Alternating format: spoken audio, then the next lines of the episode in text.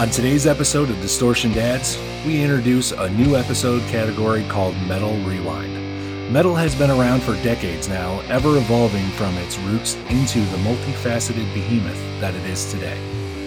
Nowadays, anyone can find a metal subgenre that interests them through variations in vocal stylings, lyrical content, distortion tones, accompanying instruments, tempos, and more.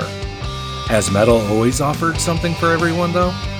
we take a look back at a single year in metal's history, this time focusing on 1982. We start by dipping into the nostalgia of the time period and then move to the music, looking to prove that metal has always offered something for everyone, even in 1982. Find out how on today's episode of Distortion Dads. I'm Greg. And I'm Matt. And you're listening to the Distortion Dads.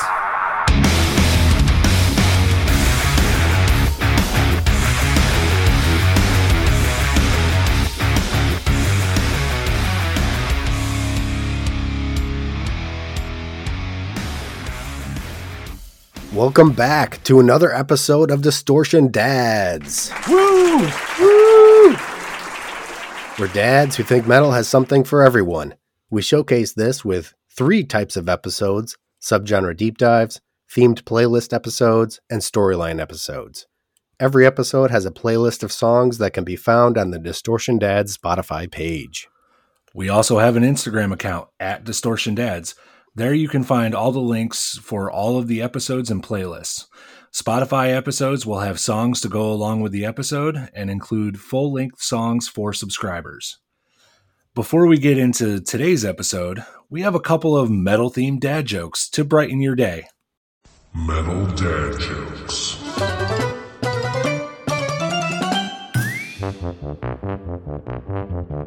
Jokes. So my best friend decided to play the tuba in high school.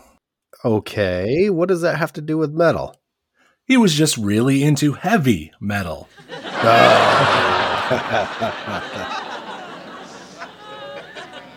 hey, Greg. Hmm. You like coffee, right? Of course. What do metalheads put in their coffee? Um, I don't know. Sugar.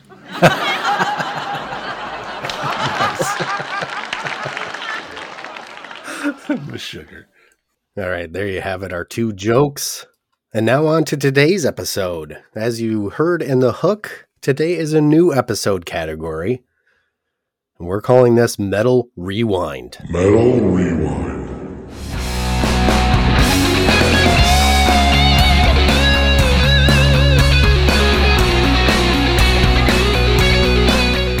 So we'll go over a description of of uh, the metal rewind category, kind of why this came about, and what we hope to prove with this episode category. As we've been doing this podcast, I work with a lot of people who uh, listen to our podcast, and I'm always asking them, you know, hey, give me some feedback. Uh, what kind of episodes are you guys interested in? What kind of themes are you guys interested in?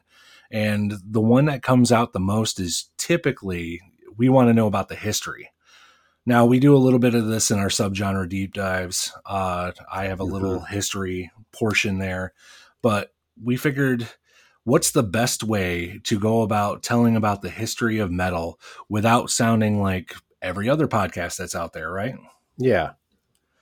So we decided let's break it down into a certain year. Let's just look at a certain year and see what what was available, what uh, the music or the heavy metal scene was like, um, and we decided to turn it into an episode.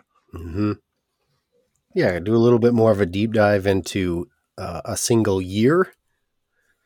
A little bit more, of course, uh, uh, when we focus on metal about the albums that were released that year and how the variety of sounds offered something for everyone, really. Mm-hmm. And to go along with that, not to just focus on the metal, we uh, are including some of the nostalgic topics as well, right? Yep. So we're going to talk about popular culture, what was going on in you know movies, video games, sports, that sort of thing. Uh, we're also going to talk about non-metal music, the blasphemy, um, just briefly. Just briefly, right? And we're also going to talk about the you know the the best of the year.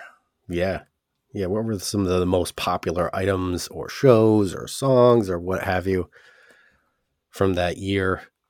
Really, just a a, a metal time capsule, a little bit, if you will, um, going back and again trying to show that metal has always offered something for everyone. Kind of the theme that we're going for across all of our episode types. Right. and 1982. Why are we starting with 1982? Well, that's the year we were born. So why not start with that year? It gave us a good scapegoat to start off our Metal Rewind episodes with the year that we were born, what was going on in the metal scene, what was going on in, in the in the world uh, in general, 1982, but focusing yeah. on uh, on metal albums and then exploring a little bit more deeply the different types of metal sounds that we we hear from the releases of that year. And I think with 1982 it was nice for us because we we were while we were alive in 1982, we don't remember anything from it. So this was more of a learning experience for us as it will be for you. And also with 1982, uh you kind of like metal was in its infancy really. Mm-hmm. It, you had to look at it, you know, it was less like less than a decade old and as far as the term being used and you know it was pretty nice going back and seeing what it has to offer everyone and also like what was available back then uh, could you find these things because back then they didn't have the internet so yeah that's true everything kind of was lumped into heavy metal right and right hard rock or heavy metal hard rock heavy metal but you really saw the the sound when you d- when we dug into it, and we are going to show you. We're going to prove to you that 1982 had something to offer for almost every subgenre fan of metal back then uh, by by looking a little bit more at the subtle differences in sounds. We'll get de- uh, we'll delve into this a little bit uh, more later, but uh, when it comes to the subgenres and things like that, like we said, everything was either hard rock or heavy metal. There was no power metal, thrash metal, things like that. But Matt and I listened to a bunch of songs and we're like, well, this actually could have fit in this and that sort of thing. So why don't we get into 1982, Matt? Let's do it. Nostalgia.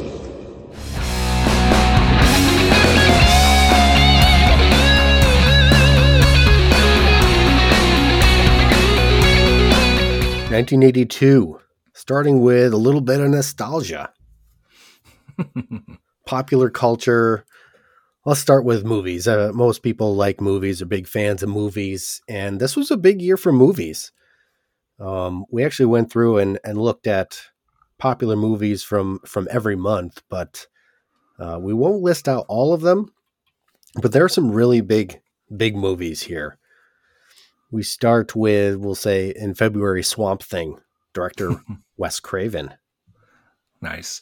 We also had uh, Conan the Barbarian. We had Rocky 3. We had Annie, all of those released in May of 1982. And in June, we had Blade Runner featuring Harrison Ford, E.T., everybody's favorite alien, and Poltergeist. In August, we had Fast Times at Ridgemont High. Nice. Sean Penn's first out uh, first movie. Friday the Thirteenth was coming of age in uh, part 3 mm-hmm. In October, we had Rambo: First Blood. Sylvester Stallone. Nice. Uh, we also had The Thing with Kurt Russell, one of my favorite horror movies of all time. Nice. I didn't know yeah. that. Yeah. November, we had Gandhi that went on to win uh, a lot of Academy Awards. And in December, we had a sequel to Airplane, which I did not know existed. That's a good one.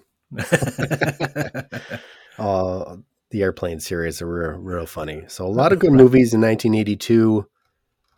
Um, when we talk about TV shows, just a few facts here. The first episode of Late Night with David Letterman debuted on NBC nice. with Bill Murray being the first guest you can't go wrong with having Bill Murray as your first guest. I mean, honestly, I'm sure it was a hit. Sh- that's one of the reasons that people kept tuning in. I'm sure was was uh, from the success of that episode, right? Uh, in on May second, we also had the premiere of the Weather Channel. I didn't realize it was that old. I honestly thought it came out in the 90s, but uh, I never had cable, so I guess I never really thought about it. Yeah, so you could find uh, the weather anytime, anytime if you had access to the Weather Channel. And then Cheers debuted that year in September. Such a great TV show. Now, a couple of sports feats that happened in 1982 on January 24th, Super Bowl 16, 40, the 49ers defeated the Cincinnati Bengals 26 to 21, which was which, if you remember, in the NFC Championship game of the same year, San Francisco defeated Dallas with the catch from Joe Montana to uh, tight end Dwight Clark. Dwight Clark, thank you. The catch. the catch. In March, you had the the essentially the emergence of Michael Jordan in uh, the men's NCAA basketball championship game. North Carolina defeating Georgetown which that Georgetown team had Patrick Ewing, so it was mm. pretty. It was a pretty stacked final, uh, but the final score was sixty three to sixty two. Nice. Yeah, in May, for you baseball fans, you had Cal Ripken Jr. playing in the first game of the streak. Wow. A streak of 2,632 games that he would then play starting in May 1982. That's just amazing. Yeah. Soccer fans, the World Cup, FIFA World Cup began that year in Spain, was eventually won by Italy, and also in June, the NBA Finals, the Lakers defeated the 76ers 4 games to 2. Nice. So, for you baseball fans, in October, the World Series was between the St. Louis Cardinals and the Milwaukee Brewers, which was won by St. Louis four games to three. November, we have a memory that is fun for all of us college football fans mm-hmm. was the play between Cal and Stanford. A kickoff was returned for a touchdown with the band on the field. That is one of the craziest plays in, in college football history. just watching the replay, you're like, what is happening here? Like, the ball just got kicked off. So, yeah. And also in college football history, uh, Herschel Walker won the Heisman Trophy. Nice. Running back from Georgia, then went on to play for the Dallas Cowboys, of course. Great running back. Some really fun sports memories there for 1982. Let's move on to some technology and pop culture. So, in Jan- as far as technology goes, uh, computers were a newer thing. In January, the first computer virus called the Elk Cloner, written by a 15 year old, is found and it infects uh, Apple II computers via floppy disk. Like when it, you can stop that real easy just by don't put the floppy disk in your computer. yeah, right. Interesting. We also had the first compact discs manufactured.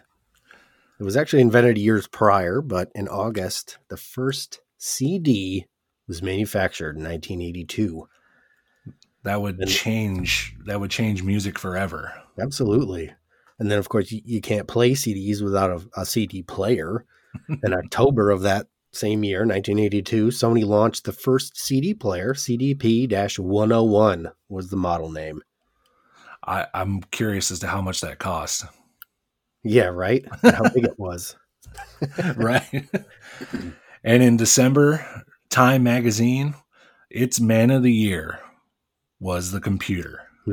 in 1982. Yeah. In my family, we didn't have a computer until 1995. So go figure. Okay. Yeah. It certainly changed the world. That's yeah. for sure. All right. So we've talked about pop culture, we've talked about technology, sports, movies. What was happening in the in in the world of music that's not metal? Okay. Yeah uh, we're going to talk about a few uh, albums that were released in 1982, at least some of the bigger ones. Uh, in January, you had Huey Lewis and the News, Picture This released. Uh, it had the single Do You Believe in Love? I'm a huge Huey Lewis and the News fan. And in February, one of my mom's favorite bands released an album. Alabama released Mountain Music. Mm-hmm. Such a classic. Yep. In March, Asia released Asia. That album had the song Heat of the Moment, probably their biggest hit. Mm. then in uh, April, Van Halen did release Diver Down, which had the song Oh Pretty Woman on it, but maybe more popular was the album Toto 4 released by Toto that had both the smash hits Africa and Rosanna on it. Nice. In May, you had Queen release Hot Space, which had the great single Under Pressure with David Bowie. Mm-hmm. Also in June, you had Survivor release Eye of the Tiger, which the single Eye of the Tiger was part of Rocky 3. Yeah, great, great song. July, we had View from the Ground released by America that had the song You Can Do Magic on it another big single from that. And in August, Michael McDonald released If That's What It Takes. And that had the hit I Keep Forgetting on it. in September, we had Rush releasing Signals, which had the song Subdivisions on it. And in October, Prince released the album 1999, which had a couple of smash hits on it 1999 and Little Red Corvette. November found Michael Jackson releasing Thriller. Nice and this became the best selling album ever, with hits as, of course, Thriller being on that, but also Billie Jean and Beat It. Nobody's ever going to catch that album sales. right. it's a global monster. Right. And then finally, in December of 1982, Bob Seger and the Silver Bullet Band released The Distance with the song Roll Me Away on it. So there you go. Some popular non metal music releases from the year, and hopefully that got the nostalgia going. And you remember some of those big tunes, big hits from there. The last part of this, we'd like to highlight some of the best of 1982. 1982 gave us a lot of great things, but what were the what were the best selling? What were the the most sought after? Well, I'll tell you what. In 1982, the most sought after toy was the glowworm. Oh, my I had fam- a glowworm right? Yes, absolutely. My family had one that they passed from my sister to my brother to me. It was, it was amazing. Nice. The best car of 1982, the Ford Escort. My family also had one of those. I believe so it was a hatchback style. Oh, yeah. Yeah, yeah. Uh, so the best rated TV shows. Now, I don't know if they still do Nielsen ratings anymore, but uh, back in the 80s, 90s at least, the way to find out whether a TV show was popular or not was to go by its Nielsen rating. Mm. And what that did was that judged who's watching this or how many people are watching this. And the top four TV shows in 1982 were 60 Minutes, which when you only have three channels, you kind of watch what's on, and 60 Minutes was seemed like it was always on. They had a Nielsen rating of 25.5. The show Dallas, which had a Nielsen rating of 24.6. The war comedy slash drama MASH, which had a Nielsen rating of 22.6. And Magnum PI also had a Nielsen rating of 22.6. I can't say I ever really got into any of that shows. I, I remember watching Magnum PI a little bit, um, not necessarily MASH, not Dallas, but uh, of course, 60 Minutes is still on.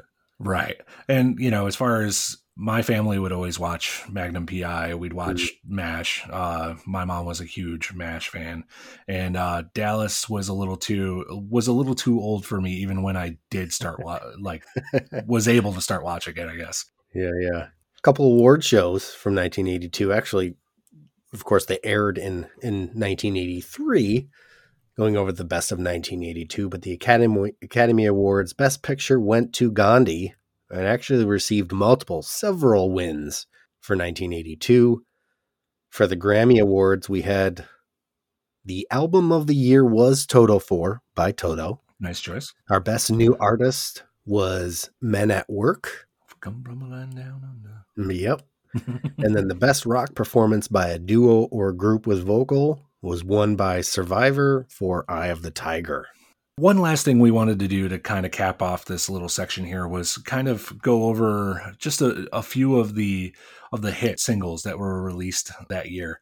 Now we had mentioned a few when we were talking about the albums, but there were a bunch that weren't weren't mentioned. So if you were alive in 1982 and you were cognizant of what was on the radio, you were listening to Physical by Olivia Newton John from Grease fame. Also, Eye of the Tiger by Survivor, which was already mentioned. The Arrows cover by Joan Jett and the Blackhearts, I Love Rock and Roll. And the duet between Paul McCartney and Stevie Wonder, Ebony and Ivory. Mm-hmm. Number five on the Hot 100 was Centerfold by the J. Geils Band. Number six, Don't You Want Me by The Human League. And number seven and eight were both by John Cougar. he went by John Cougar at the time. We maybe more know him as just John Mellencamp, but number seven was Jack and Diane. And number eight, Hurt So Good. Nice. Number nine was Abracadabra by Steve Miller Band. And number 10 was Hard to Say I'm Sorry by Chicago. Hmm. nice. Good top 10 there for the Hot 100 of 1982. So let's get into some metal. The metal scene.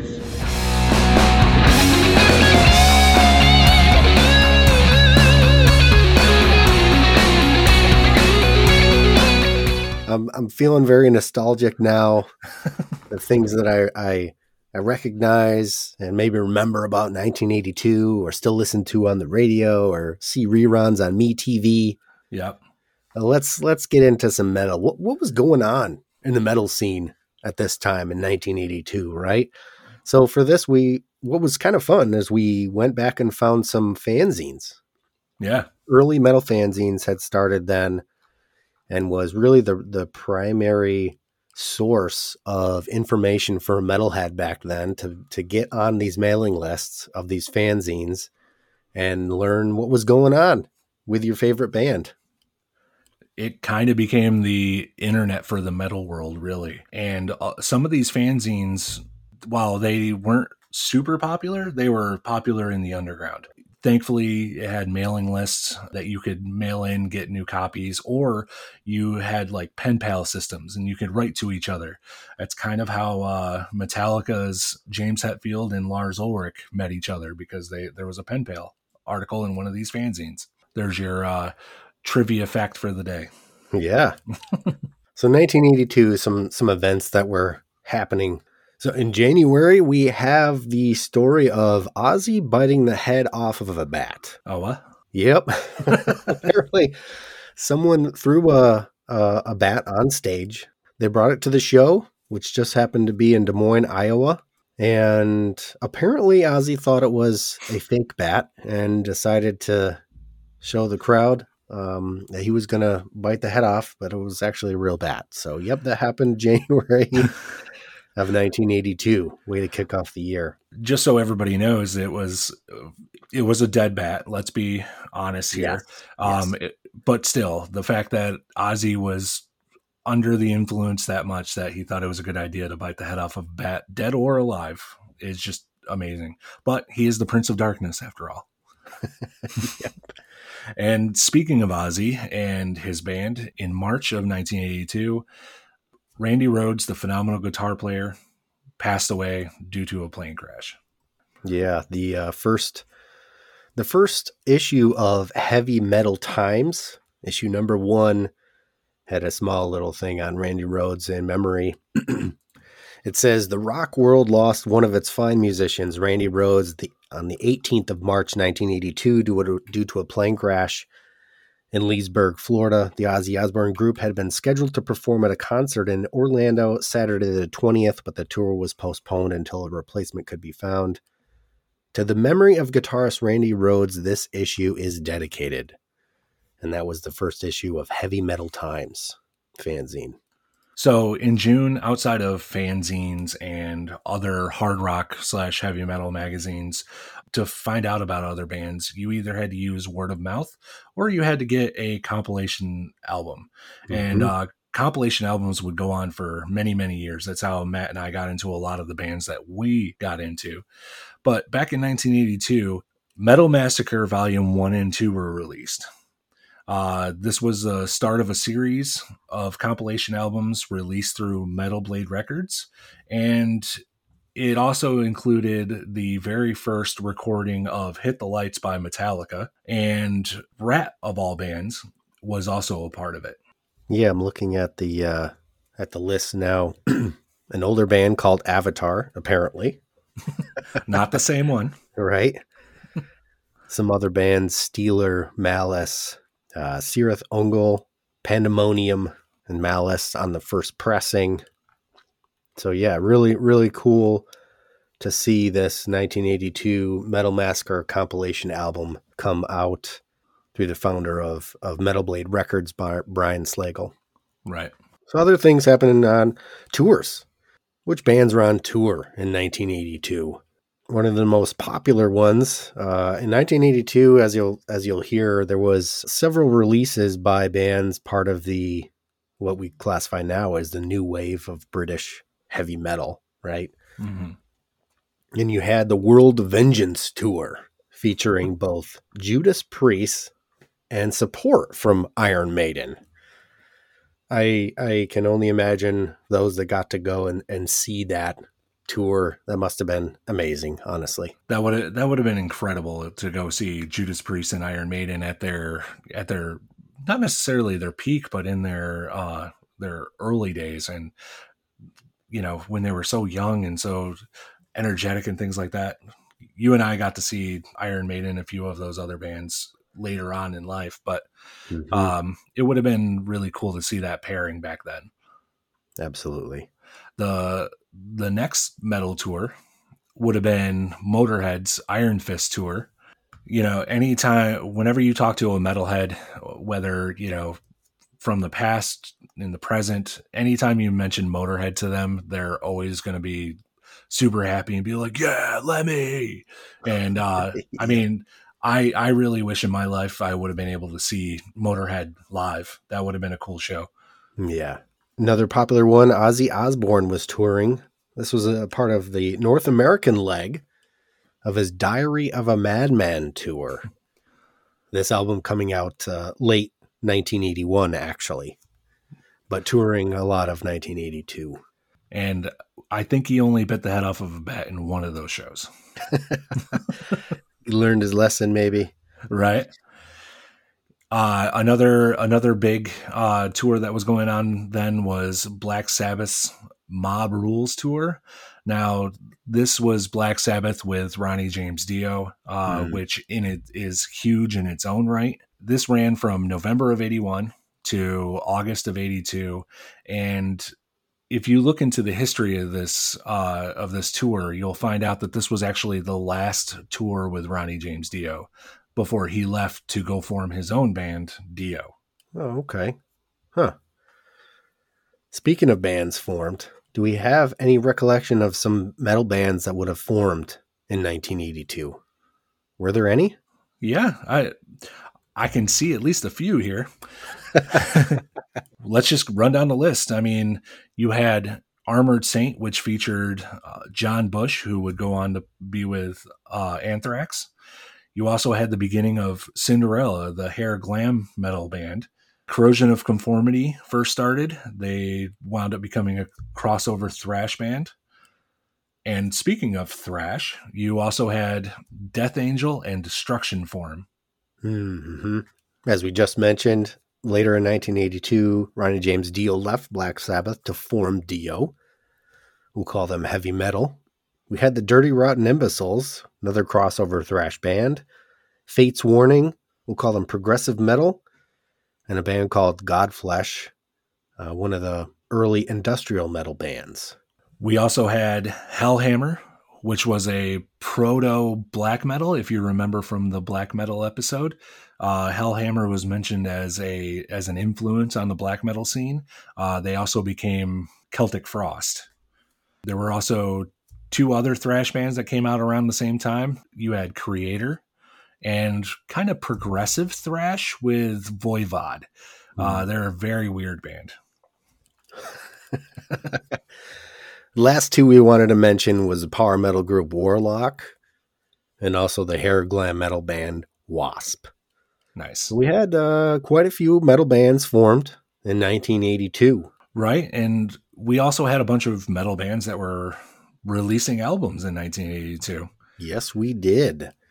And who knows, a lot of these uh, bands that were formed were probably influenced by these albums that were released in 1982.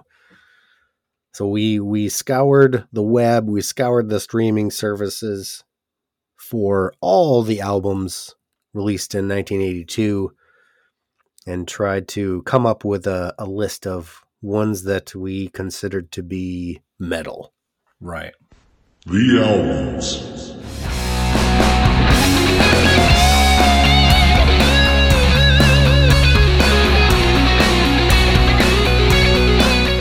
So we just talked about a bunch of bands that had just formed. What about the bands that were putting out albums? Well, we made a list of said bands. We put them into the subgenres that we felt that they were a part of. And we're going to kind of go over those bands and tell you who we found. So in January, Aldo Nova put out his debut album, Aldo Nova. The Hunt put out the album Thrill of the Kill. And in February, UFO put out Mechanics. In March, the Scorpions released Blackout, Accept, put out Restless and Wild. Krokus put out One Vice at a Time. Iron Maiden put out The Number of the Beast. Diamond Head released Borrowed Time. Tank released Filth Hounds of Hades. And Magnum released Chase the Dragon. In April, Motorhead put out Iron Fist. Anvil put out Metal on Metal. In May, Riot put out the album Restless Breed. In June, Girlschool put out Screaming Blue Murder. And also in June, Raven put out Wiped Out. Loudness put out Devil Soldier. Uriah Heep released Abominog. Judas Priest released Screaming for Vengeance. Demon released The Unexpected Ghost. In August, Y&T released Black Tiger. Manowar put out Battle Hymns, their debut album. Tygers of Pan Tang released The Cage. In September, Twisted Sister released their debut album Under the Blade. In October, Stronghold released Fortress Rock. Gary Moore released Corridors of Power. Michael Schenker Group released Assault Attack. And Witchfinder General released Death Penalty. Rounding out the end of the year in November, Venom released Black Metal. Resurrection Band released DMZ. Whitesnake released Saints and Sinners. And Baron Rojo released Volumen Brutal. And lastly, in December, the band Voodoo Church released Voodoo Church. So there you have it 30 plus albums from 1982, all of them we consider to be metal in some form or another. And now we wanted to show that, yes, they are uh, either, we'll say, heavier hard rock or heavy metal.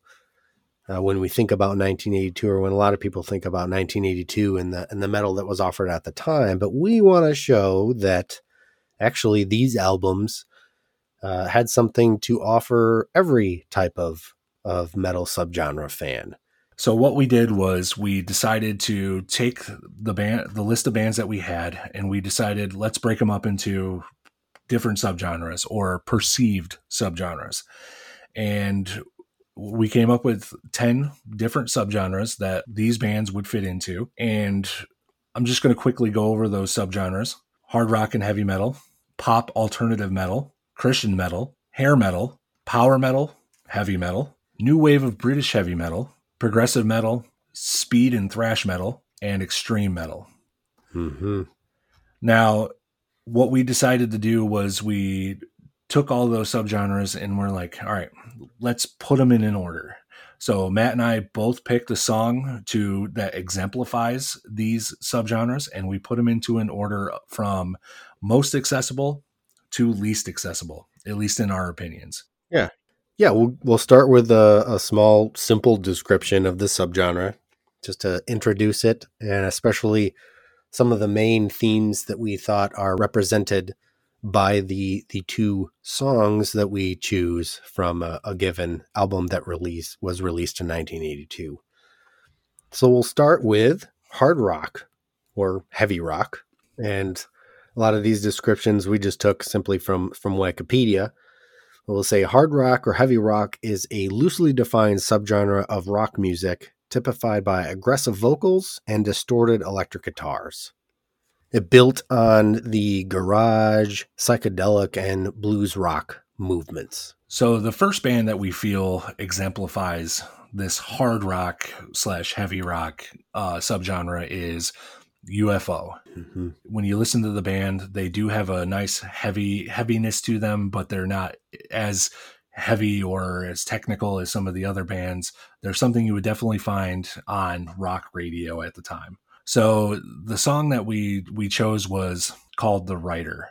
Prior to this episode, I had never heard of UFO. Me neither. Um, and a little tidbit about this band: uh, they used to have a uh, a guitarist who's prevalent in the metal world. His name is Michael Schenker. Uh, you're actually going to hear this name later on in the episode. He was a part of this band for many jaunts throughout the years. Unfortunately, he wasn't there for this album, but he's still notable enough to mention. Mm-hmm. This song, the writer refers to uh, how devious those in tabloids and news could actually be, how ruthless they were. It's got great selling, storytelling, and I'm going to explain this through a, a little bit of lyrics that I found. I am the writer and I am the news. You cross me, you know you're going to lose. I'll do the story if you're dead or alive, if seconds out or you're going to take a dive. Slip out the news or a piece of scandal. Don't t- toe the line because nothing's too hot to handle. I am the writer and I am the news. If you cross me, you know you're going to lose. Yeah, you're going to lose. You think about all those writers in the tabloids and in the news, and you're like, wow, how cutthroat they were. Like, hey, I'm going to run the story. I'm going to blackmail you, that sort of thing. Yeah, we, we thought this was hard rock and not necessarily heavy metal. Uh, you, you have the great kind of a, a bluesy opening riff that really continues mm. throughout the song you have keyboards supporting the the guitar, and then along with the guitar solo, you have a saxophone. So give the song a listen because there's a saxophone in a metal song, and I think it works great together.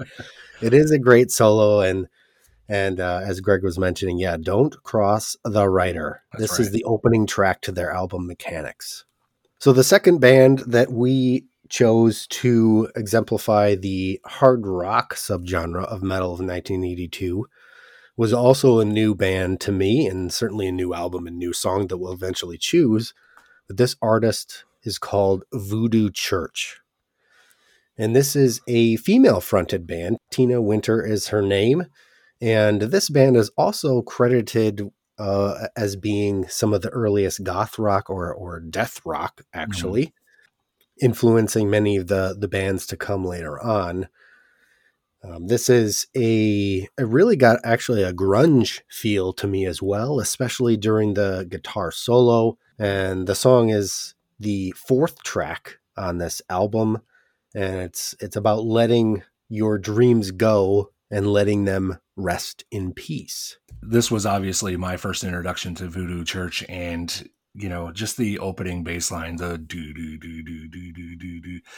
I, you know, that that drew me in. Later on in life, Matt and I would find some uh, some goth bands like Type O Negative and things like that. You definitely hear, if not directly, the influence of this band on much of that goth rock era there, and um, so I love the female vocals. It adds a certain layer to it that wasn't you know that you normally wouldn't think of um, and also the guitars are much heavier than i thought they would be so there you have our two song choices for the hard rock subgenre of heavy metal or heavy rock if you will the song the writer by ufo and the song rest in peace by voodoo church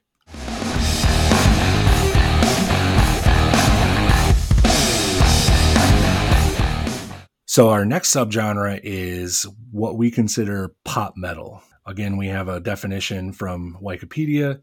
Sometimes it's confused or interchanged with hair metal slash glam metal. Pop metal is an umbrella term for commercial heavy metal and hard rock styles, which feature prominent pop music elements such as catchy hooks and anthemic choruses. Our first choice for this was the song Fantasy by Aldo Nova.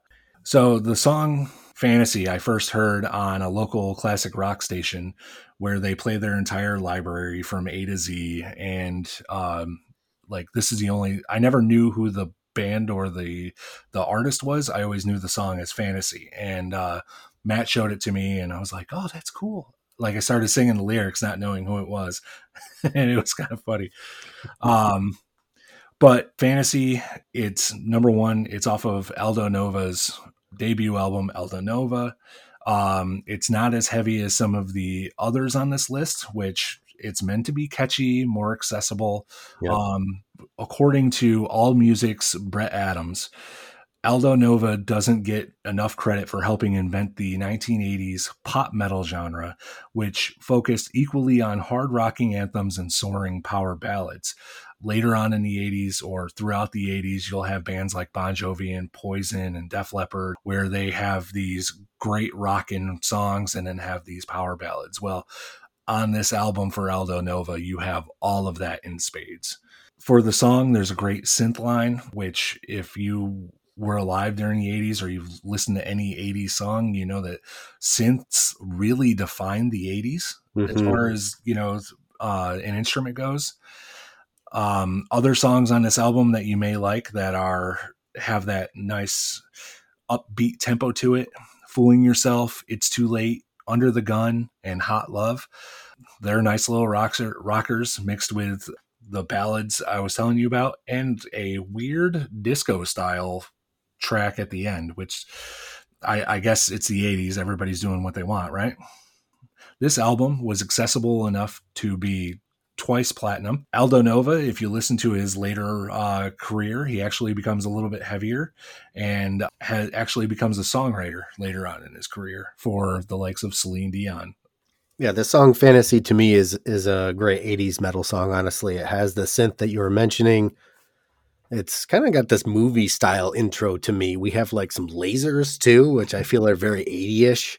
Yeah, uh, that that open almost the like full minute intro before the guitar kicks in, right? And the song basically about the pleasures of city life being a fantasy and not reality. Um, really nice backing, kind of almost Halloween esque. I don't know. It's it's a, it's a, very interesting type song. It's the most popular song from Aldo Nova, according to Spotify. A great solo. Yeah, it's a great uh, great song that to me uh, exemplifies the catchiness of of pop metal, if you will it's interesting to me that you mentioned the 80s movie style opening. If you watch the video for it, you'll actually see that there's some people trying to get into a building, and Aldo Nova comes down in a helicopter. And right as the uh, guitar chords chime in, you know, you see him just do that, and this power blast open the door, and he goes into the room. And yeah, definitely super 80s. Nice. All right, so the next track to exemplify pop metal in our opinion, was the Michael Schenker Group. Previously mentioned, Michael Schenker had his own band called the Michael Schenker Group, and they released this album, Assault Attack. This song is called Dancer. It's got this catchy backing riff uh, throughout the song, and especially the chorus that got me singing about this woman who's a dancer, but she's not ideally built for ballet the, the, lyrics are interesting. Um, you get uh, found out a little bit more about this dancer, right? It is actually a song about a real person, and it's about the singer who released the popular song at the time, Mickey. Hey, Mickey, you're so fine. Oh, nice. You're hey, Mickey, Toni Basil, Basil. anyway, she uh, was also an accomplished dancer and choreographer at the time. So this song is actually about her and her, uh, we'll say, accomplishments before her hit song. But this is another great track. It's very, very catchy. You'll you'll be singing the you'll be singing about this dancer, right? And has another great guitar solo. And uh, as Greg said, Michael Schenker was was a part of many different groups uh, in the '80s, right? UFO, his Michael Schenker group as well as the the Scorpions, great guitarist.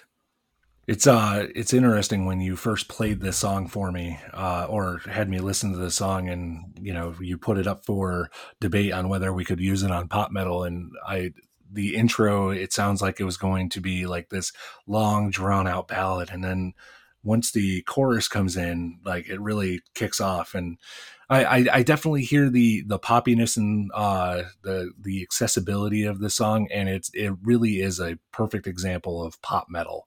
Um, even though I was a little skeptical at first, once they got into it, I really I was aboard the train. Those were our uh, nominees for the subgenre of pop metal. The two songs that we're going to play for you are "Fantasy" by Aldo Nova, and then Dancer by Michael Schenker Group.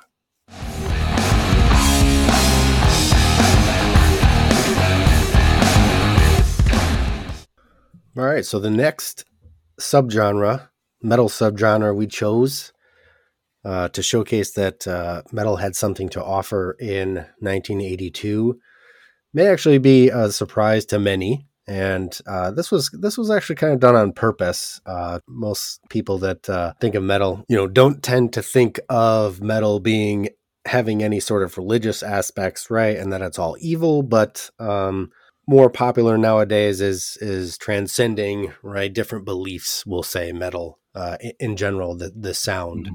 and we found even in 1982, right there there were a couple releases um, some one from a, a maybe a, a more well-known band within this particular subgenre. But when we say Christian metal, right, it doesn't necessarily refer to a specific sound. It's more of the lyrical content, of course, right? Right. Sometimes also known as white metal.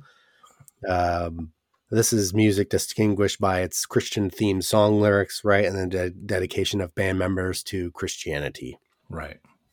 Right, Christian metal is typically performed by by professed Christians and often produced and distributed through various Christian networks.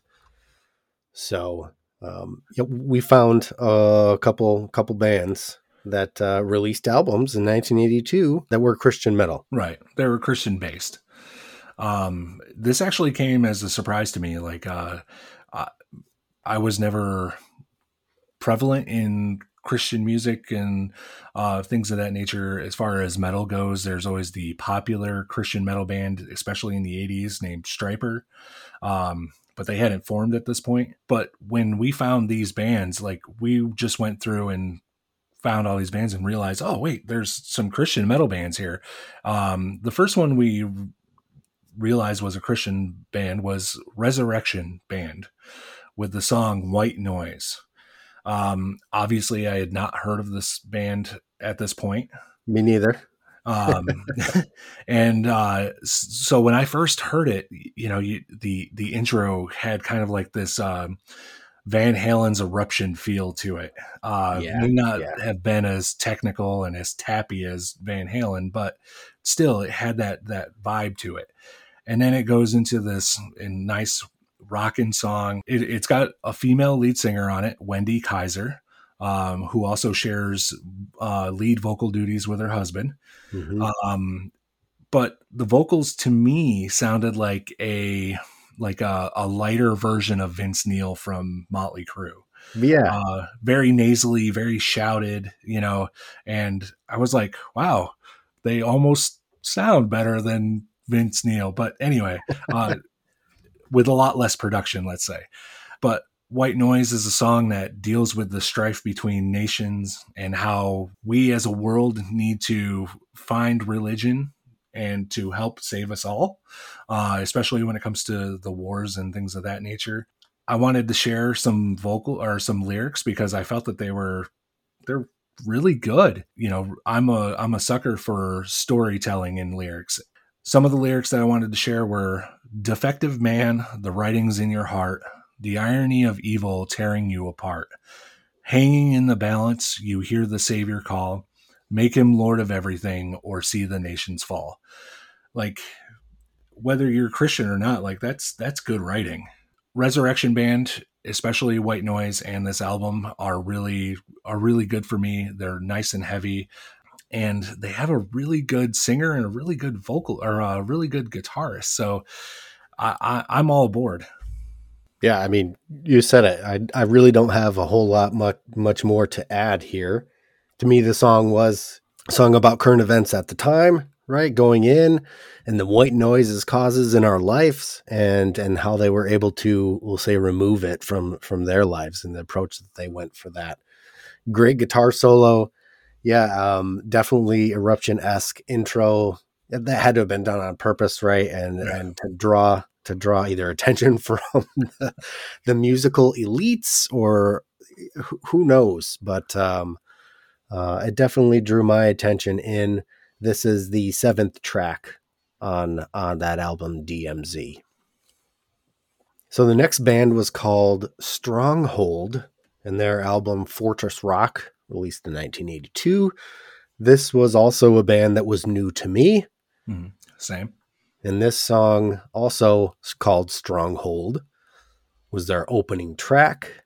And it opens with a long popular hymn written actually by Martin Luther in the early 1500s, Martin Luther being the early Protestant reformer.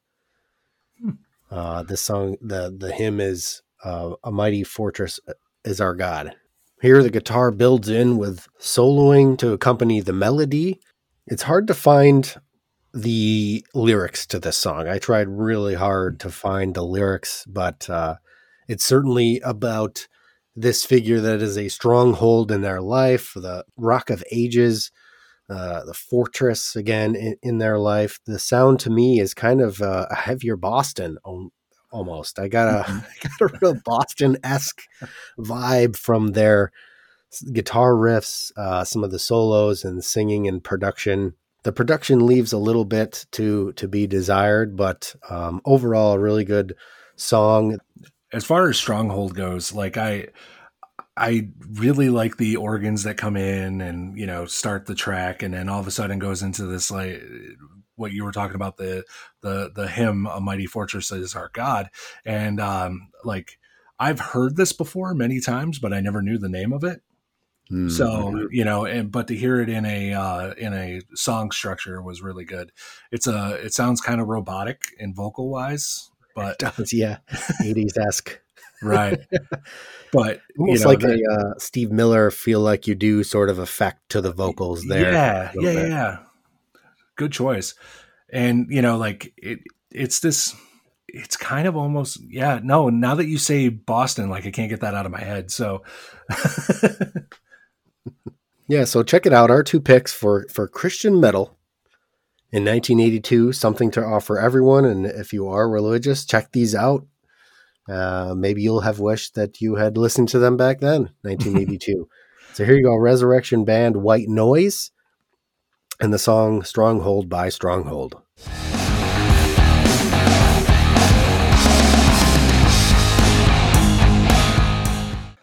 Our next subgenre is glam metal, also known as hair metal.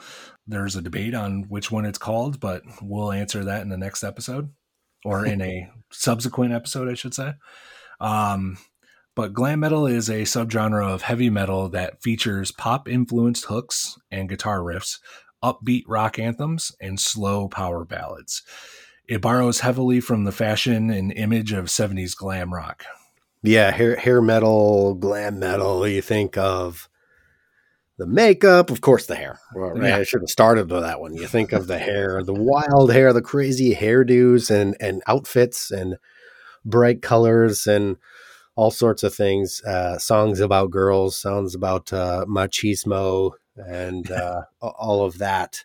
Partying, uh, having a good time. Yeah, exactly. So the first uh, band that we're going to list that uh, exemplifies hair metal is kind of a no brainer when we think of the actually bo- both of them are generally no brainers I, I, I think looking back right. but this first one in particular it's the band scorpions who released the album Blackout in 1982.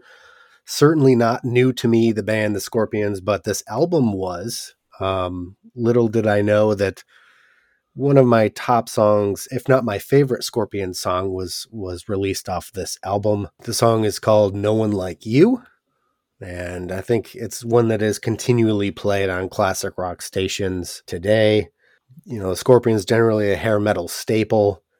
Uh, but this was already their ninth release.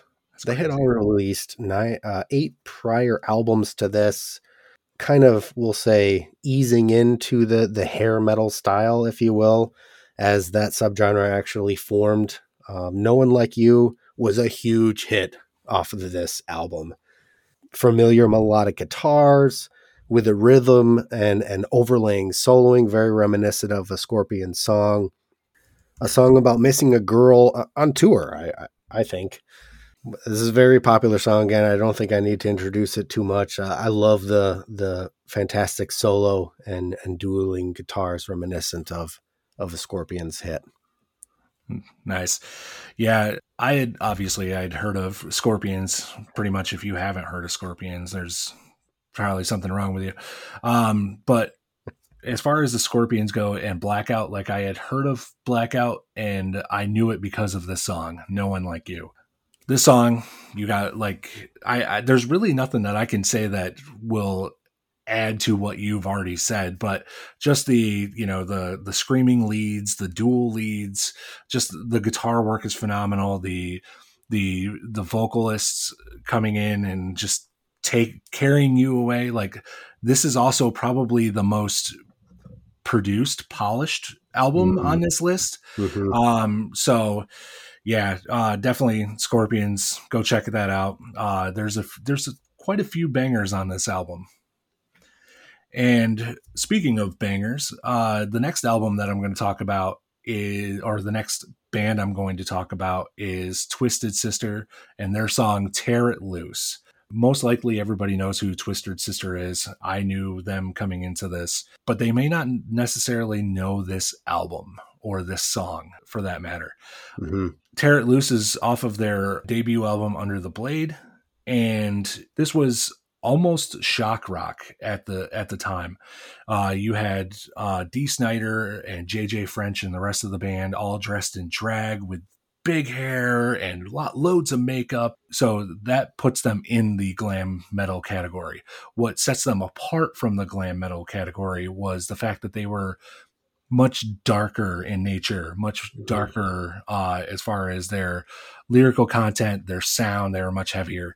Uh, and Tear It Loose was no exception. Tear It Loose is a song basically about working working all week and as soon as friday friday night comes around you're going to go out on the town and tear it loose which is pretty much what everybody aspires to uh in you know to go out and have a great time whether that's at the bar at a concert you, you name it it's going to happen um like i said nice heavy guitar riffs in here almost growling shouting voices i should say from dee snider but lots of energy lots of lots of emotion. Yeah. I don't have anything else to add beyond, beyond that. Good song to end the work week with, and uh, especially if you're gonna go out and uh, look to do a little bit of partying, right? And want to let loose a little bit, tear it loose. Nice. Another great guitar solo here as well. Oh yeah, like I, I think that's going to become a staple the further on we go. Is yeah. just going to be the guitar work. Yeah.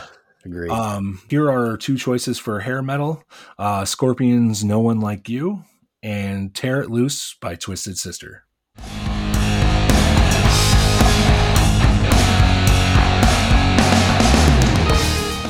Our next subgenre of 1982 metal is power metal. Another one that uh, generally has uh, a mix of clean and, and distorted vocals, right? Power metal is a subgenre of heavy metal combining characteristics of traditional heavy metal with speed metal, often within a symphonic context. So we have, all right, other other instruments, uh, synths, and and whatnot. Um, generally, power metal is characterized by a faster, lighter, and more uplifting sound, in contrast with the heaviness and dissonance prevalent in, for example, extreme metal.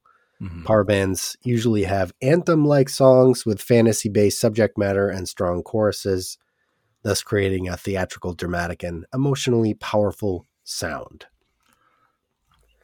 So I'm going to start off with another band from this year that released uh, their debut album, actually. Has, has become to be really a, a staple in the power metal scene. Right. And that is Manowar with their debut again, their debut album, Battle Hymns. So the song that we chose to highlight for power metal off of this album was a song called Metal Days. It's a song about metal. Hey, nice. so this is a, a song with a heavy metal focus, but a, a grooving verse opens up into a really a, a crowd enticing chorus, if you will, singing of a heavy metal days, including vocalist Eric Adams' signature pipes. We have great guitar work again here for Manowar, and uh, eh, we'll say the the anthemic style of the chorus is kind of what fits into the the power metal style, even though this doesn't necessarily have the the unique traits that power metal has grown into today, Manowar has set the stage here with their debut album and uh, of, of, the power metal scene. yeah, it, I'm starting to see a theme here. We we've had quite a few episodes lately that have Manowar on it, so uh, it's good to see them represented here. Um, this is Metal Days is probably the earliest representation of metal in a th- song that I can think of. And it, it's amazing to hear it so early in in metaldom or metal's life.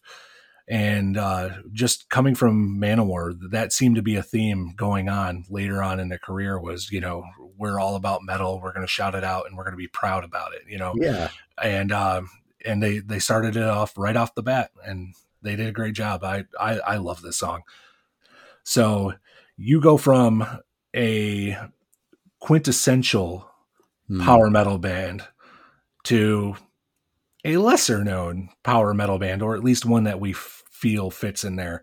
And yeah. that would be Magnum uh, with the song Back to Earth. This band was new to me for sure. Yes. This, this, this whole, of course, the, the band itself, I don't know anything from then, hadn't, hadn't heard of them before and and it's interesting like i had never heard of them either and um but what i have to say is what's more power metal than dragons the name of the album is chase the dragon you know it's got a dragon and a castle on the on the cover and when i think of power metal i think of epic virtuosic songs and you know like high pitched vocals that are probably recorded a little too loud but in this song, uh, they're speaking of epic. There's an epic piano intro that leads into the main galloping riff, um, and where there's throughout the entire song, there's sporadic flourishes of keyboards, and you know, like this song just exudes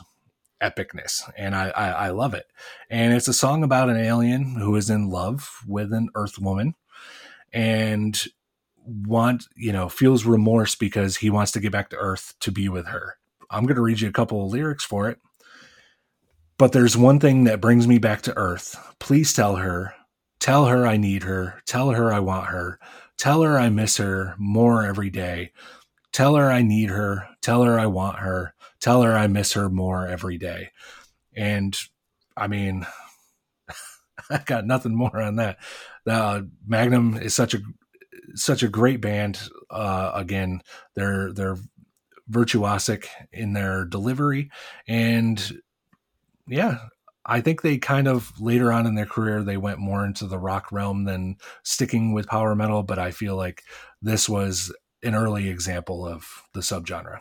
Yeah, and w- yeah, you know, some of these we maybe take a little bit more liberty in uh, suggesting they sound like this particular subgenre, and this might have been one of them. But it does have great piano to open it with synth, right? And and you said the galloping, and I use that exact word as well. That galloping right. riff. For some reason, this song makes me feel like driving I don't. I don't know. I, I, I want to add it to a driving playlist because it's just it's, it's mm-hmm. a really good song, and and the riff.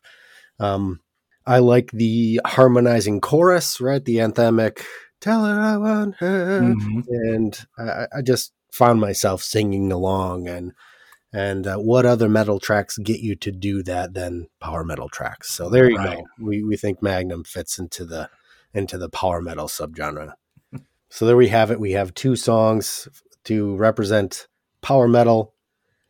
We have Metal Days by Manowar and Back to Earth by Magnum.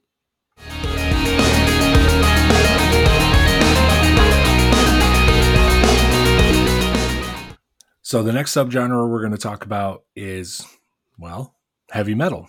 Hey. Um, this is probably the parent subgenre of everything, of all things metal, I should say.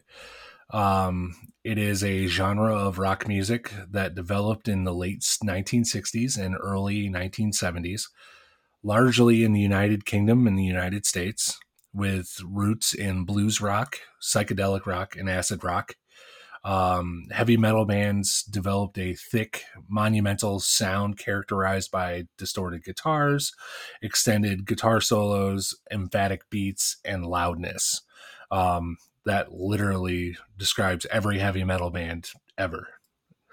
um, I might so, add that that uh, distinguishing this from hard rock is is more of the growl vocals rather than clean vocals, if you will. But so let me start off with the the first band that would exemplify heavy metal. And I think looking back now, they're more part of this what we're called the new wave of British heavy metal. There were a lot of releases in that in that particular subgenre in 1982, but this band we are including in the heavy metal subgenre, and they are very well known.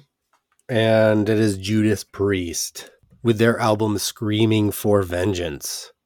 This was their eighth release, and at this point, Priest followers, as I read in some of the metal fanzines, were hoping for a return to heaviness from this album. I'm not familiar with their discography pr- prior to this, but uh, I think this album did deliver on the mm-hmm. heaviness. Again, super popular band, don't really need to introduce their sound so much, but this particular track, uh, Electric Eye, kicks into a high gear from the start, really, with a false harmonic intro. And the song about, we'll say, a modern surveillance state and its electric eye. We have guitarist KK Downing and Glenn Tipton keeping everyone on their toes with excellent rhythm and lead guitar work throughout. This is a very popular song. It's the second track on this album. It's Electric Eye by Judas Priest.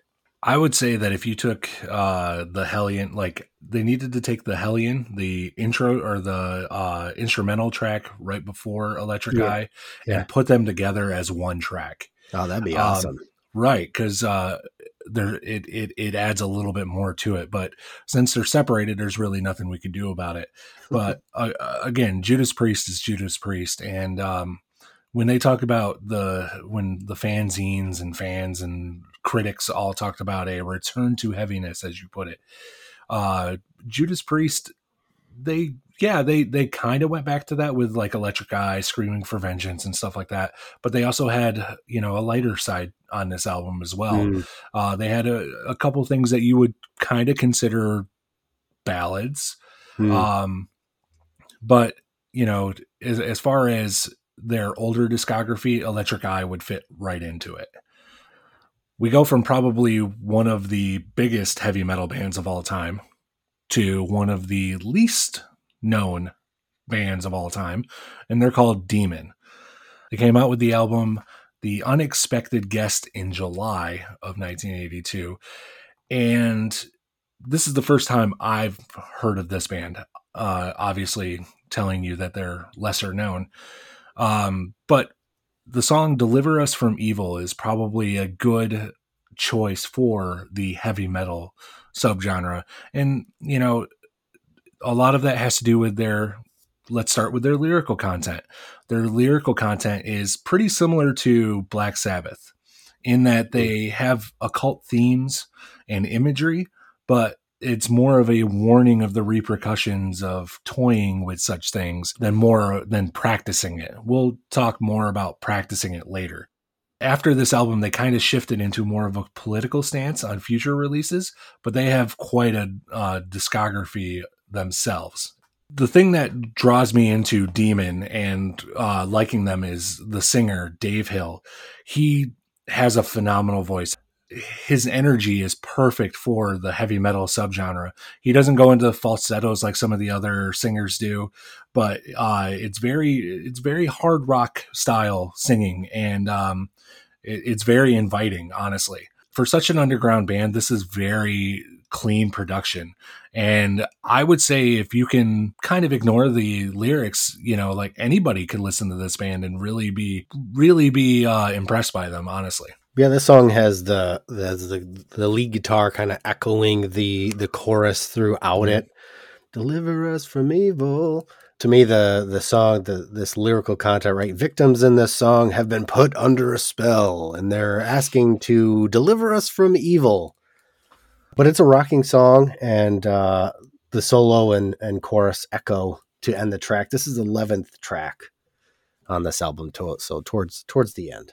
So those are our two choices for the heavy metal subgenre. You have Judas Priest's Electric Eye and Deliver Us from Evil by Demon.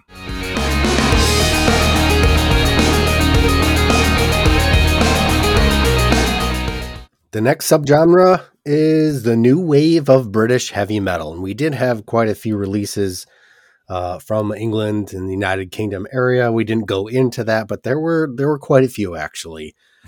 um, how do we want to characterize the sound of the new wave of British heavy metal? Wikipedia mentions that although encompassing diverse styles inherited from rock music, the music of the new wave of British heavy metal is best remembered for drawing on the heavy metal of the 70s, and infusing it with the inten- intensity of punk rock to produce fast and aggressive songs. When you think of fast and aggressive songs, one, and especially in the new wave of British heavy metal subgenre, you can't think of it and not think of Motorhead. Yep. Lemmy, as we all know, is the master of the 16th notes. He is probably one of the most recognized bass players and vocalists in heavy metal history. Uh, he's definitely one of the most iconic. And this album, uh, Iron Fist, came right after or right on the heels of Ace of Spades.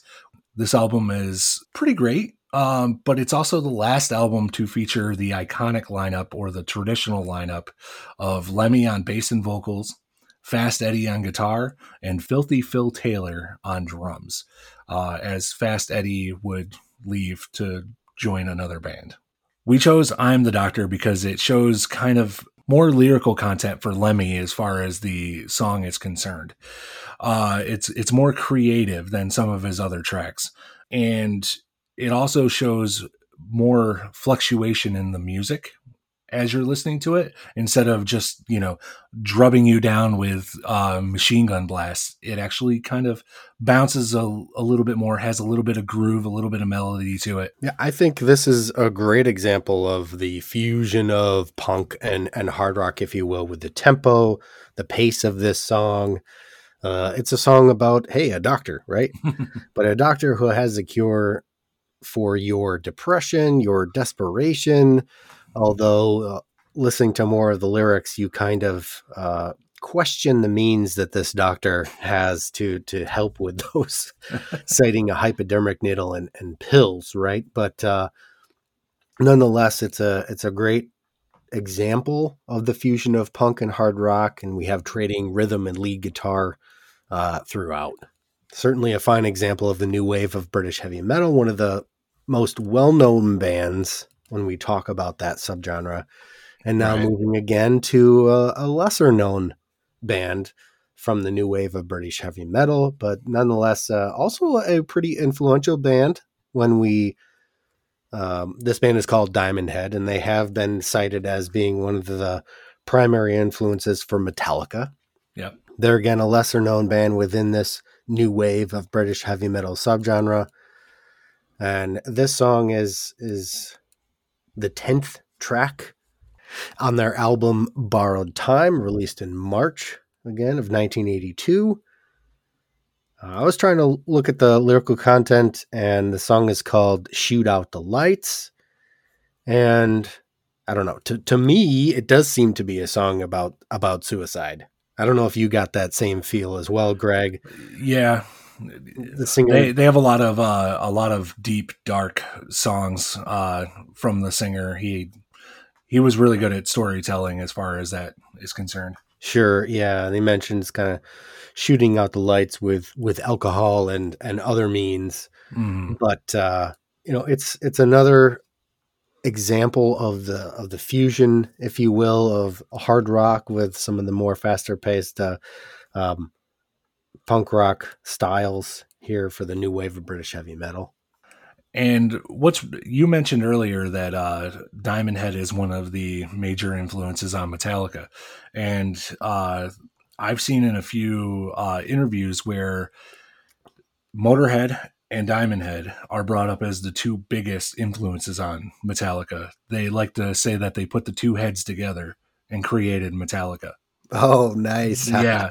so it's a nice dichotomy that we have there. Uh, I thought that was pretty interesting. Yeah.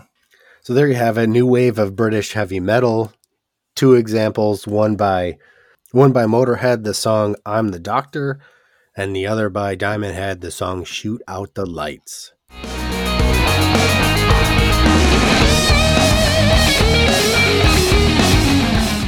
Our next subgenre that we're going to get into is progressive metal. Mm. Progressive metal is a broad fusion music genre melding heavy metal and progressive rock, combining the loud aggression and amplified guitar driven sound of the former with the more experimental, cerebral, or pseudo classical compositions of the latter. Um, that's, that's a, a, that's a mouthful. uh, but with progressive metal, the the biggest thing that you have to remember is prog- it's progressive. A lot of people like to think it's oh because it's um, it, it's long and uh, long and technical, therefore it's progressive. Mm-hmm. Not always. Those are really accurate traits, but uh, when you're when you have progress something that's progressive, you are progressing your subgenre into different realms, yeah. Uh, so to speak. But the two biggest ones that are the three biggest uh, characteristics of progressive metal are being complex or having time changes or being long, for instance. yeah, sure. now, this one may seem maybe we'll say slightly controversial to those metalheads listening to this that we're calling this band progressive metal but i do believe as greg was mentioning that pushing the boundaries of a particular subgenre uh, especially in this instance mm. is uh, is a good example of progressive metal and so the band is iron maiden and this was the first album with bruce dickinson on vocals and the album is, of course, Number of the Beast. and what a streak it started, really, of, of wonderful, fantastic Iron Maiden albums with the vocals of Bruce Dickinson on there. Uh, the track that we're highlighting here as progressive metal is is Hallowed Be Thy Name. This is one of the many Iron Maiden defining tracks on this album, including Run to the Hills and the the album title Number of the Beast, right? Mm-hmm. Uh, this one has many tempo changes, if you will, and I think that was one of the first things that kind of lent itself to say, hey, maybe this this is more progressive uh, within the metal subgenre than than people think uh, Im- immediately when they think of progressive metal. Right, we have trading lead riffs by the guitarist Dave Murray and Adrian Smith and of course supported by expert bassist Steve Harris and the drummer at the time Clive Burr. It's a great track about a prisoner uh, awaiting his time at the gallows pole, and any Maiden fan knows this song, right? And mm. one of mm. my favorite versions actually is a uh, is one from uh, a Rock in Rio DVD where the crowd just goes amazingly wild and sings uh, of course, word for word, and also part of the the guitar uh, solos as well. It's it uh, gives me goosebumps for for sure. But uh, yeah, progressive metal. This is the eighth track on the album. Hallowed be thy name, one that exemplifies uh, complex guitar and and tempo changes throughout. Yeah, as you mentioned with Iron Maiden, this is probably one of their one of their, if not the most well known albums. And uh, I'm grateful that it came out in 1982. Hallowed Be Thy Name is a great choice for progressive. Uh, you can actually kind of hear them being a little bit more complex than some of their other songs. Mm. Uh, pushing those boundaries, whereas on Run of the Hill or Run to the Hills and Number of the Beast are kind of straightforward metal tracks again, they're probably the they're the most well known ones. Number of the Beast, the album, is probably my favorite Iron Maiden album. I mean, that was also my first exposure to Iron Maiden. So, oh, cool. Like I said, I'm glad we get to share uh, 1982 with it. Yeah, agreed. So again, you'll notice that we're going into kind of a uh, um, a trend here, where we start off with the more popular band and then go into a, a lesser known band. Um, and that lesser known band this time is Uriah Heep. And the song is Sell Your Soul. When it comes to the song, as far as its lyrics are concerning, refer to selling your soul to rock and roll isn't that the the way that rock and roll is meant to be is to mm. sell your soul uh, so we have that and then we also have keyboards as a primary instrument it's something yeah. we haven't mentioned yet uh, we've had synthesizers and pianos here and there, but you know, in this one, keyboards kind of drive the music along. Um, there's heavy bluesy riffs. Uh, you could almost consider these guys into the hard rock subgenre, but we believe that they're progressive, especially considering when you listen to the song, they're trading back and forth as far as time signatures go between the verse and the choruses.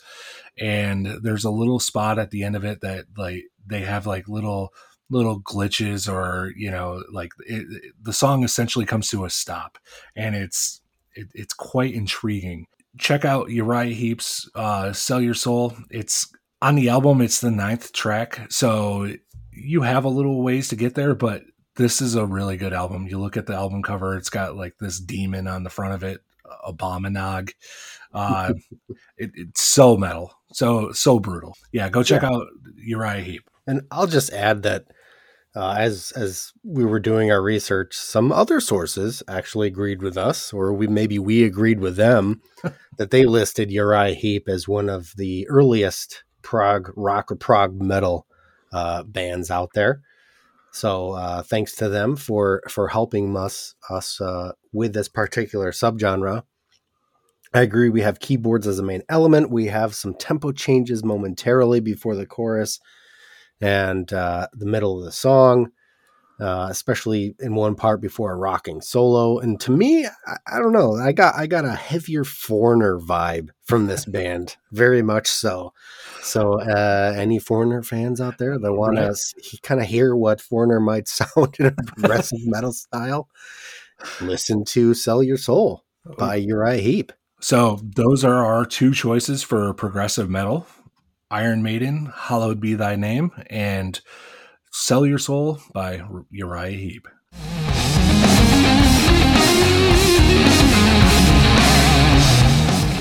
All right, getting down to our last two metal subgenres and upping up the metalness, if you will, here with thrash metal subgenre. It's a as Wikipedia defines it, an extreme subgenre of heavy metal music characterized by its overall aggression and often fast tempo.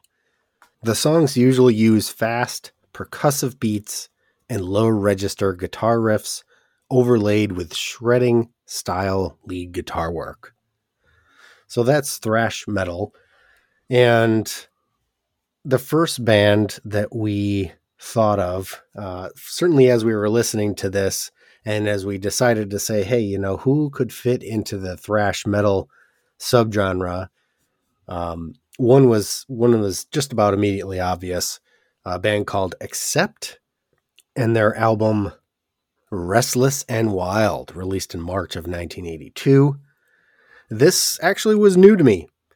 Uh, that may be a surprise to some, but uh, the band was new to me, certainly the album, and listening to them I, I agree. This this was very much a, a thrash style track.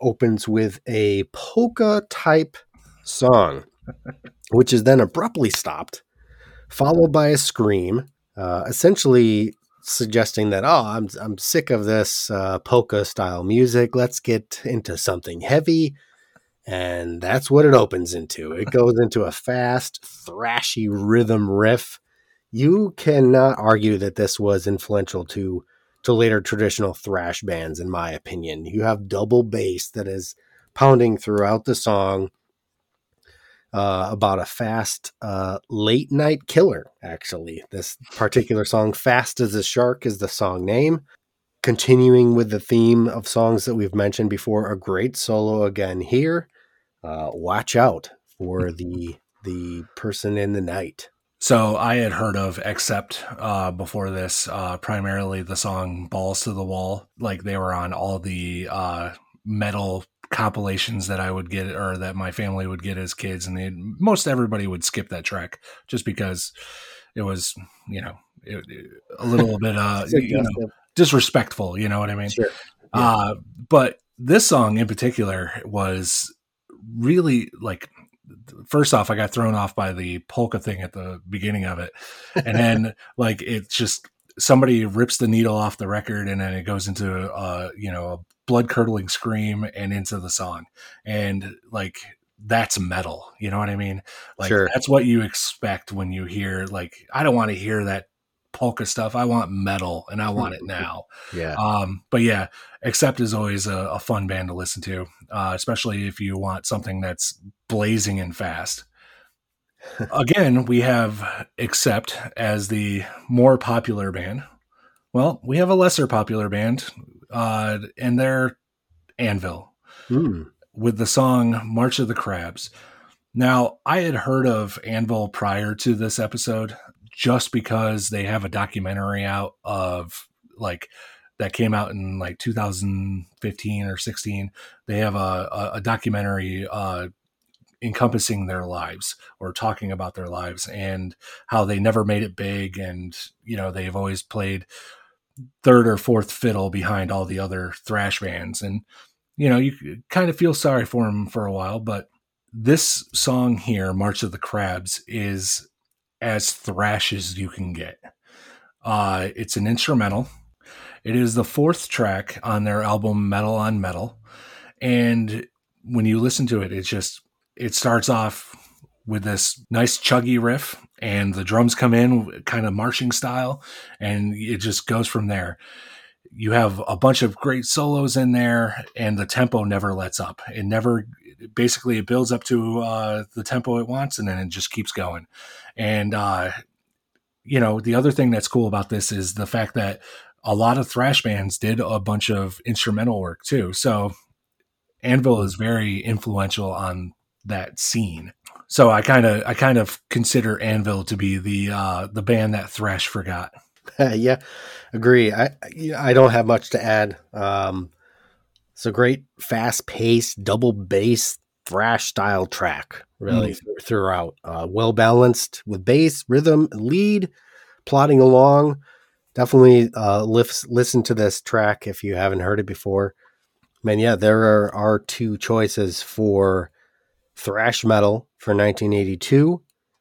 We have the song Fast as a Shark by Accept, followed by March of the Crabs by Anvil.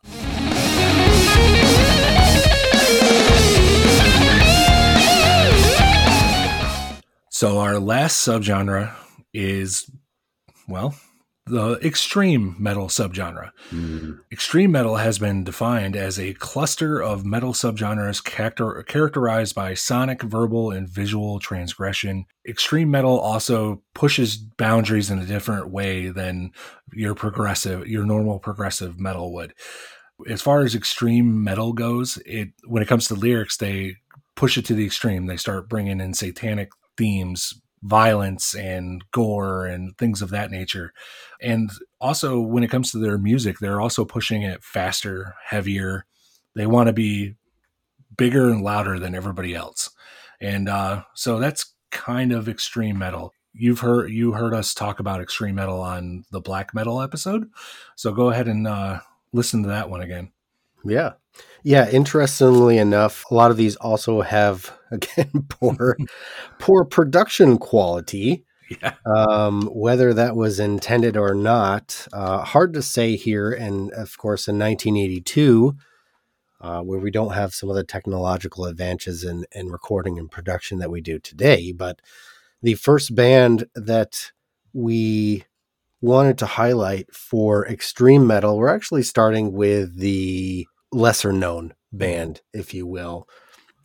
This is a, a new band to me. I never heard this band before. The band is Witchfinder General. And they released Death Penalty in October of 1982. And the band and the song that we want to highlight is Burning a Sinner. So automatically right? Uh, we have the band name that speaks of dark content, Witchfinder General. Uh, I believe it was actually named after a, a movie of the mm-hmm. same title, but certainly this uh, song name suggests quite dark content as well. And this this song is uh, about witch burning, the the early witch burnings that we learned about in in history class right? Uh, that's what this song is is about, uh, uh, witches basically. A lot of uh, that's the particular theme of of Witchfinder General. Um, they were actually in a lot of the sources also given credit for being one of the original doom metal bands as well. We did not specify doom metal here, um, but this was one of them. Uh, certainly listen to them, and you will hear that particular trait as well. Um, dark content really was was really the main trait of the bands that we were looking for to exemplify uh, extreme metal, and uh, the song "Burning a Sinner" by Witchfinder General is the one we chose for that. And when you when you talk about Witchfinder General, they kind of give that uh, Black Sabbathy vibe. They kind of have that that doomy doom and gloom type thing, like you were talking about. Yeah. Um, but if you remember, I talked about I compared another band, uh, Demon, to Black Sabbath, but they were more in in line with the lyrical theme of Black Sabbath as far as mm-hmm. they hmm. didn't practice this. They just talked about the repercussions of it. Well, Witchfinder General was the opposite where they were more practicing or you know more vulgar than Black Sabbath was. Um, and you learn that from burning a sinner, uh, talking uh, like you said, talking about burning a witch, and uh, yeah. like yeah, this is about this is almost as bad as it gets as far as lyrical content. Our next band is more well known. Uh, they are Venom, and the song is Black Metal from the album Black Metal. We mentioned Venom a lot in the Black Metal episode. I hate to keep harkening back on that, but uh, but when we mentioned Venom, they they are such an influence on thrash metal, death metal, black metal, uh, yeah, all those all the extreme metal uh, that you can think of, Venom was kind of like patient 0 mm-hmm. And, you know, like they they sung about Satan. They had these elaborate stage setups and things like that, and the production value was terrible. But then in 1982, sometimes it's hard to tell the difference between poor production value and just it's 1982. Um, but again, Venom, you know they they sounded like a a meaner, angrier Motorhead. Essentially, everything was fast and dark, and you know your lyrics were in there. I wanted to touch on some of their some of their lyrics. Not all of their songs were satanic, but uh, black metal is one of them that is.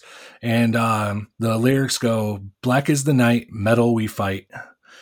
Power amps set to explode. Energy screams, magic and dreams. Satan records their first note. So essentially, they're saying, you got this heavy metal band that's playing music, uh, and Satan is listening to them and is like, Ooh, I like this. I'm going to write it down not as joyful and happy, but still. The album also contains some more accessible tracks, if you will, if you don't count the lyrics, because, well, let's just, their lyrics talk about morbid things like being buried alive and, uh, you know, somebody who, yeah, let's just say that they're not exactly uh, uh, peachy lyrics. But anyway, uh, some of these other accessible songs are Countess Bathory, Don't Burn the Witch, Sacrifice and a tongue-in-cheek song called Teacher's Pet. Hmm. Um, which yeah, you have to go listen to it. It's it's different, especially for these guys. but yeah, um, so the the album, the song Black Metal uh, became the name for well, black metal. And I won't have anything more to add than that. Well said, Greg. I'll just say that uh, you'll now hear our couple songs for extreme metal from 1982, song called Burning a Sinner by Witchfinder General, and Black Metal by Venom.